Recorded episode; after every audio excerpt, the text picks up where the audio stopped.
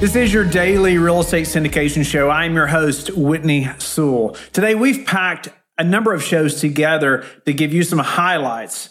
I know you're going to enjoy the show. Thank you for being with us today. Our guest is Andrew Bermudez. Thanks for being on the show, Andrew. Hey, thanks for having me, Whitney. Andrew is a former senior vice president with Lee and Associates in Irvine, California, and the CEO of GetDigsy.com. Andrew was sick of the complicated technology solutions and has built tips, tricks, and technologies that are easy to implement yet powerful in the industry. Andrew, welcome to the show. I'm looking forward to hearing uh, just tips and tricks. I love uh, hearing about technology and different ways to automate things, you know, just making it easier on our team, but also, uh, you know, even bringing more accuracy to things. And, you know, there's so many ways that technology has helped us, uh, you know, in this business. But I'm looking forward to what you've done and what you are going to present to us today. But give us a little more about your background. You know, who are you and how'd you get to this real estate business? Yeah, so uh, to start at the beginning, and I'll make this really short, I was born and raised in Ecuador, actually. So South America, third world country. Banks went bankrupt. My parents moved to the United States back in 93. And then in high school, I had taught myself how to code. And my parents didn't have any money to send me to college. So I basically was trying to figure out ways that I could make money to put myself through college. Met this gentleman. I was reading a lot of like Dale Carnegie and things because I used to be very introverted and I met a guy from the Dale Carnegie Institute. And he's like, Hey, I work in commercial real estate. Trust me, come work with me, and you will be the most social butterfly ever. So that really captivated me. I did that. And within the first three months, I learned how to cold call in person on the phone and really just got out of my comfort zone severely got out of my comfort zone. So I was like a bull in a china closet, right? And what I noticed the first three months working there is that they were like sitting on gold mines. And the problem was really trying to sift all of the leads that they were getting from sign calls. They were getting, they weren't really generating anything via email. This is back when we still had, we were actively using faxes. But I was able to help see some of the pain points from the brokers. And it was like, hey, all of these leads that we get, all these sign calls we have to put in a prospect report every Friday, and we hate it. It takes us like two, three, four hours. And I said, well, I'll do that for you. And in exchange, why don't I run with the leads that you don't want to work with and I'll call them. I did that. I built a little program to sift all of that. And with a few clicks, I'd have, you know, a report for John Doe, for Phil, for Tiffany, etc. And what ended up happening is I started looking into email and then marketing properties via email and then really just thinking outside the box, like generating leads on Craigslist, et cetera. And really, it was just really quickly I became partner, which basically gives you profit sharing and a title of vice president. And a year and a half later, I became senior vice president. And actively, the whole time, I was building technologies to automate workflow. And really, what it's akin to is I heard this saying from a friend of mine who built a couple, a few technology companies that he built and sold. And I consider him a mentor, Cleve Adams. And he told me one time, What's the fastest way to find a needle in the haystack? And the answer he gave was so profound. He goes, You burn the damn haystack. Instead of looking, you know, pulling little threads here and there, instead of like, you know, using a magnet, this, you just throw a match in there, you go have a beer, come back, and boom, there's all of the needle in the haystack. So I've always looked at life that way. It's like, hey, you have a problem. What is the simplest or the most creative solution that will actually get you the result? We tend to focus on the process and what we can do rather than focus on the result. Like if you grab the result and you actually reverse engineer backwards, you can actually get to the solution much faster. So that's sort of where we come at Digsy. Uh, we look at problems, right? We go, what are you trying to do? I'm trying to make sure I don't miss a deal of people that are searching for commercial real estate for sale or for lease. And I want to know who's out there so I have a competitive advantage, or hey, I want to generate new clients to represent. So, in a nutshell, that's essentially necessity is a mother of all invention. So that's what we've done, and we actually we enjoy it. no, that's awesome. That's a, such an interesting background and how you got to where you're at now. And I, I, love that quote. You know, the fastest way to find a needle in a haystack is burn the hay. I mean, that's a great thought process and to reverse engineer things like you mentioned. We do that often. Well, how do we get there? Well, you know, where do we want to go first, and then figuring out, you know, what's the steps to get there. So, you know, Andrew, tell me though how these systems help you know people in commercial real estate. Yeah, it's simple. So you have two sets of people, right? Actually, I would say you have a total of three personas. The first persona is a commercial real estate professional, it can be a broker, an in-house leasing person, a property manager that what they're really interested is in leasing or selling available property and they want to do that as fast as possible then you have brokers on the other extreme and whatever brokers professionals that represent tenants and buyers so they don't necessarily market property but they find people who are looking for property to kind of become their matchmaker and make a commission. And in between, there's a hybrid of those two where they list property, but at the same time, they want to represent tenants and buyers. So we have these tools that basically, one of the big concerns that commercial real estate professionals have is when they have a property, and then all of a sudden they find out that let's say amazon let's say they had the perfect property for amazon. And then they find out that the building down the street leased to amazon and they never got the call from amazon or amazon's broker right? The broker's upset because he missed that deal. Now the other thing that that's upset is they get a call from their landlord or the property owner furious saying why didn't we get in front of that deal and simply the real estate professional goes, I didn't even know they were in the market. So what happens is if you look at the statistics, and this is even in most like listing services, like the, you know, the usual suspects, they'll have statistics on their website how many visits they get how many properties are viewed a month et cetera.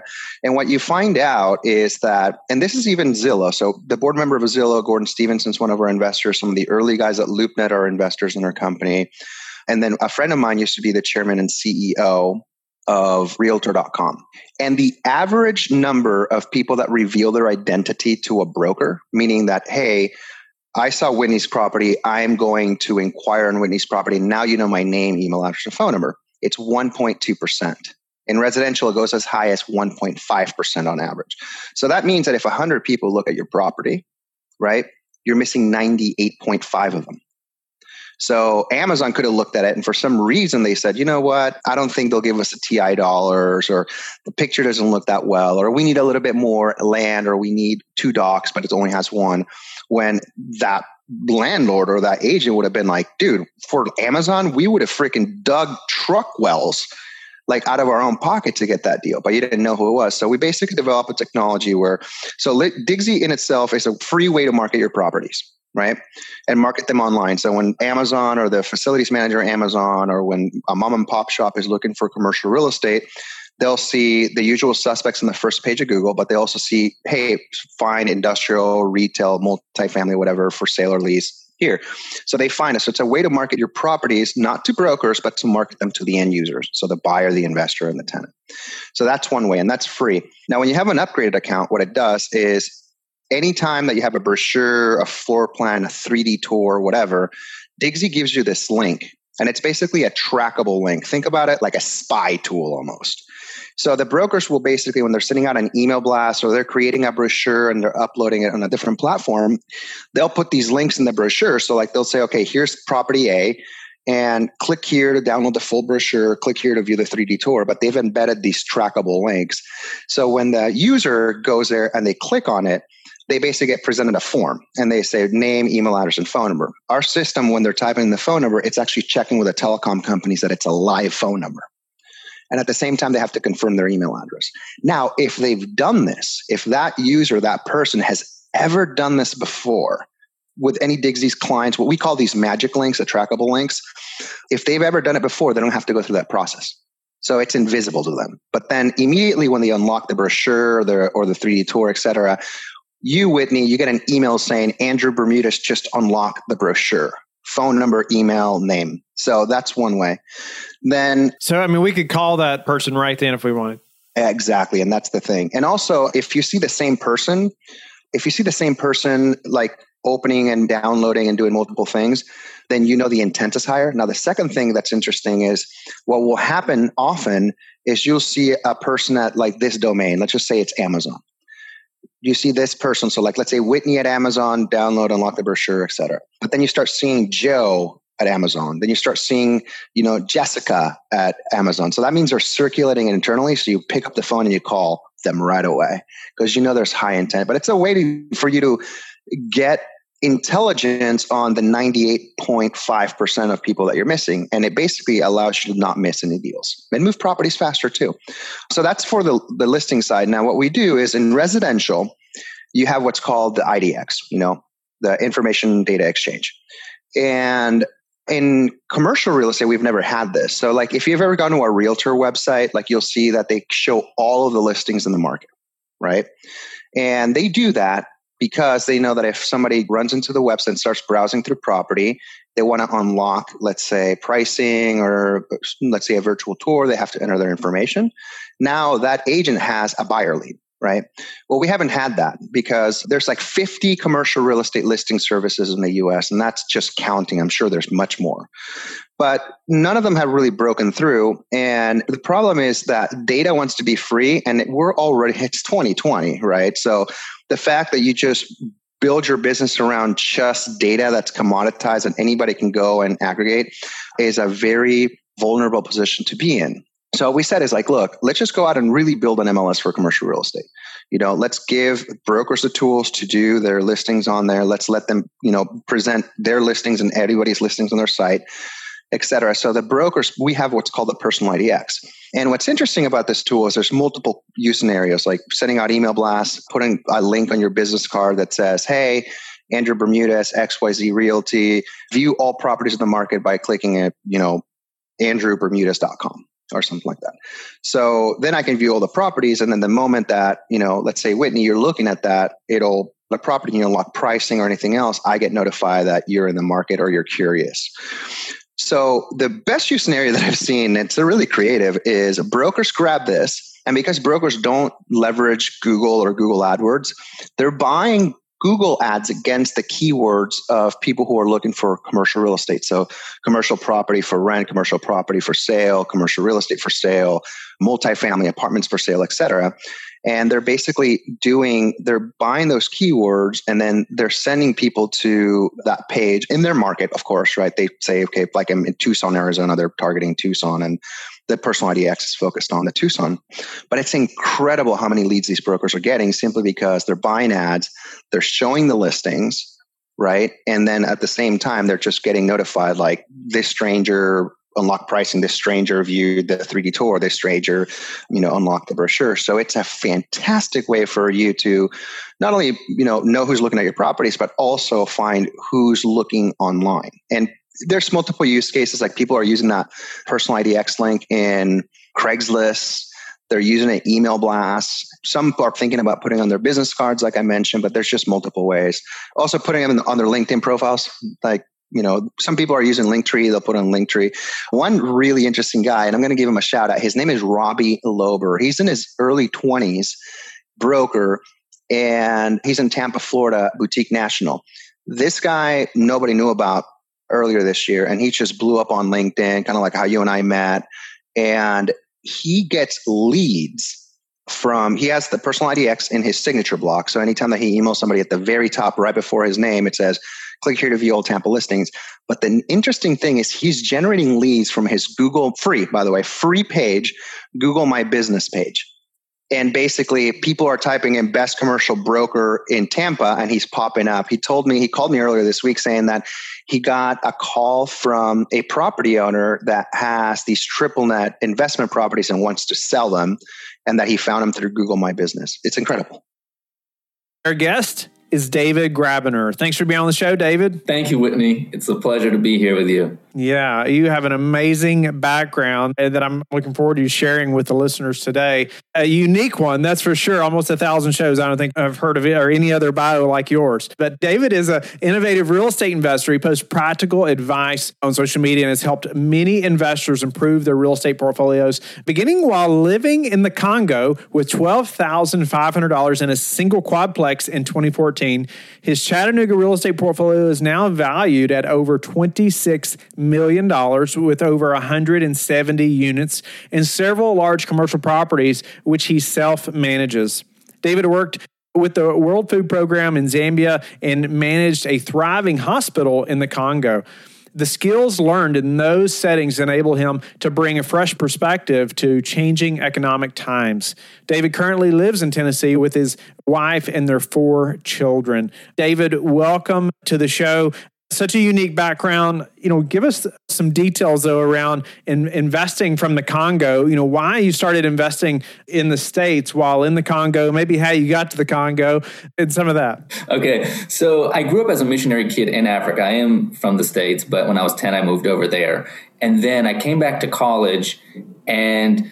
I graduated 2007. It wasn't really a great job market time. I went and got my master's, and I was still like, kind of just, what are we doing? And my wife, who I met in Kenya, actually went to high school together. Her parents started a hospital in the Congo. And they said, Hey, can you come over and help us run it? She's a nurse, and I had my MBA in healthcare management. So we said, Okay, let's go on over there. And then we were over there and we were working, and I just got this bug of like, Hey, I want to be able to work wherever I want in the world and have financial independence and be just financially free. It doesn't matter what the salary is going to be.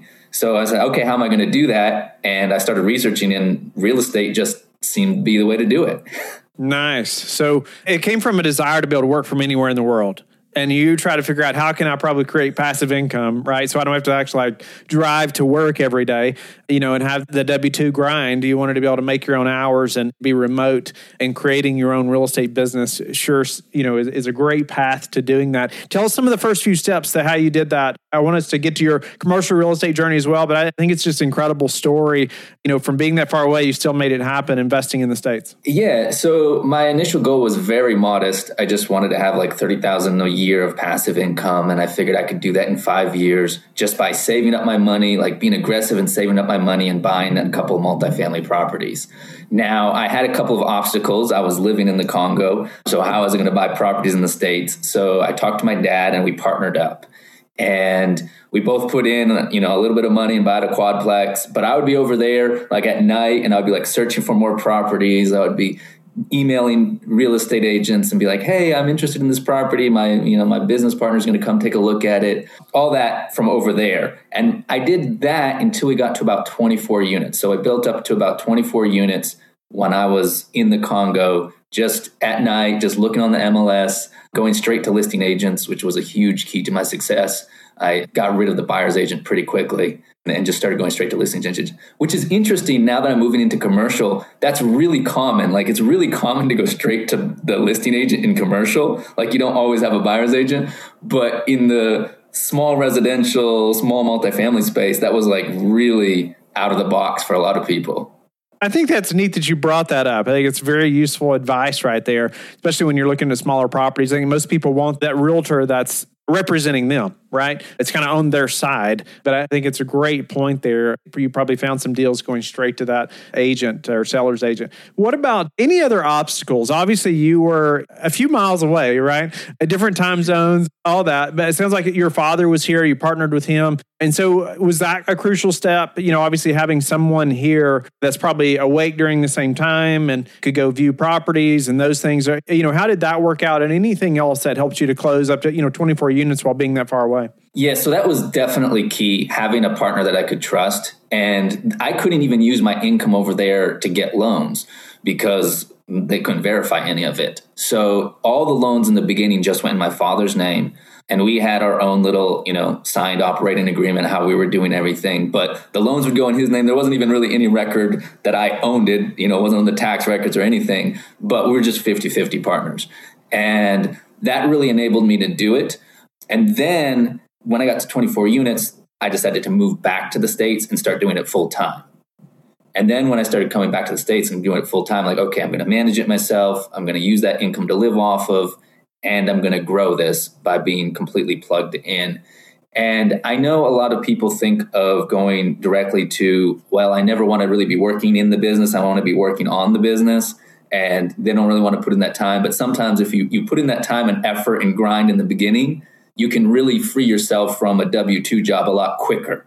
And I never would have been able to do that if I wasn't just self managing. And I learned a lot by doing that as well. So that's an interesting point that I don't know if I've heard many people mention before. It's just like by doing it all yourself initially, maybe that's not your long term plan, but at least initially, let's cut all expenses possible, do as much as we can, just so we can get to that freedom number as fast as possible. And, you know, some would probably say, well, you're not really, you know, it's not freedom yet because you're tied to all those things. However, you are full time in real estate now, right? You don't still have that W 2. So I would say there's still a lot more freedom there than you've had in the past. So tell us a little bit about your thought process there. Do you plan to do it that way forever? You know, what's your plan, you know, for the future and self managing or not? So initially it was like, okay, I'll just do for a while, then we'll get a property management company. Then I started seeing how bad property management companies are. I mean, and no offense to property management companies in my area. I'm sure, I mean, maybe there's some decent ones, but it's just no one ever is going to care about your expenses and your your properties like you do. It's just a fact. I mean, I did hear some other person who was talking on some show and he seemed like really good, like, oh, I always treat it like it's my own. But no one's really going to care like you do. So I started growing this and I started seeing I'm being more profitable. It's not only about the eight or 10% you give up on the top, it's all the expenses as well. And expenses is a huge profit center for management companies. So, you know, I started running things a lot less, you know, a lot lower expense ratios than all these other management companies. Like, okay, if I, and I'm making them more profitable, more profitable. So if I give that up, okay, that's going to kind of hurt. So now I'm at the point like, okay, now I need to just build my own employees who can follow that on. And it also started to push me to do more commercial because I realized commercial is a lot less management intensive than multifamily. You know, I can manage myself, you know, hundreds of millions of dollars of commercial property just as easily as I manage 170 uh, residential units. It's interesting the difference. Now, it still work. You still have to do it, but you can just scale it a lot more with a smaller team. And I am kind of focused on that. Like I'm building my team, but I still want to keep it small I'm kind of focused on this efficiency, like how much money you can make off of as, as few of employees as possible. You know, like I think of Warren Buffett with Berkshire Hathaway. They have, I think, like 19 or 20 employees, and they're like like what the fourth largest company in the world is. I mean, it, it, they're huge, but they only have like that. Now, obviously, they have subsidiaries that have employees, but their business of finding other businesses is literally just run by like 20 people. It's amazing. And I am kind of obsessed with that kind of model of I want to have businesses that are efficient because employees and personnel are just such a high expense. How are you learning that model? Are there, are there, you know, is there books? Is there anything that have helped you to think that way? I think it's very valuable, right? I mean, not only because Warren Buffett does it, but I just mean it just makes sense, right? You know, to operating as lean as possible. How did you learn to do that or think that way? So it really just came from how I was doing things. Like I was doing everything myself. So I was trying to, I was putting systems in place and I was seeing how much I could really do myself. It's basically not listening to what other people are saying in a way, because people are saying, oh, you can only manage 50 units and then you need to have another property manager. Like there can only be a property manager for 50, 100 max. But I was managing my own properties, and at one point I was managing for another company properties as well. So I was managing 250 units myself. No one else. Like I'm talking doing accounting, phone calls, everything, 250 units myself. So I can tell you it's possible. I know it's possible to get out of other people because I've done it myself. And obviously, I don't want to be killing myself for a long time. And I've pulled back from that. You know, I'm not managing that many. I'm bringing people on the team. But I kind of have that high standards of like, okay, I know we can have a property management software, and I use Buildium. And the way I use it, the way I do my accounting is probably different than just a normal bookkeeper does it, but it's way more efficient. Like I only do my accounting for the property one day a month, and I can do all my bookkeeping just one day a month. So I realized, okay, if I can do one day a month, like, so I could have a bookkeeper, and if they were as efficient as me, we could be 30 times as big, right? But I hear other people are paying for people, they have like 40 units and they're paying $800 a month for their bookkeeping. I said, how is that possible? You know, okay, they're using a different system. And if you're not using the right system, it's easy to think it takes a lot longer time. I mean, I've looked at different software systems and just recently I was using Yardi because I thought oh, it's better for my commercial properties. But it's so much more cumbersome to use than Buildium. It was taking me three times as long. So I'm canceling that. I'm just, okay, I'm just staying you know, with Buildium because its system is just that much more intuitive and that much easier to use. But yeah, that's kind of how I'm going that way. I, I can't point to any books or whatever that I'm necessarily learning off of. Thank you for being with us again today. I hope that you have learned a lot from the show. Don't forget to like and subscribe. I hope you're telling your friends about the Real Estate Syndication Show and how they can also build wealth in real estate. You can also go to lifebridgecapital.com and start investing today.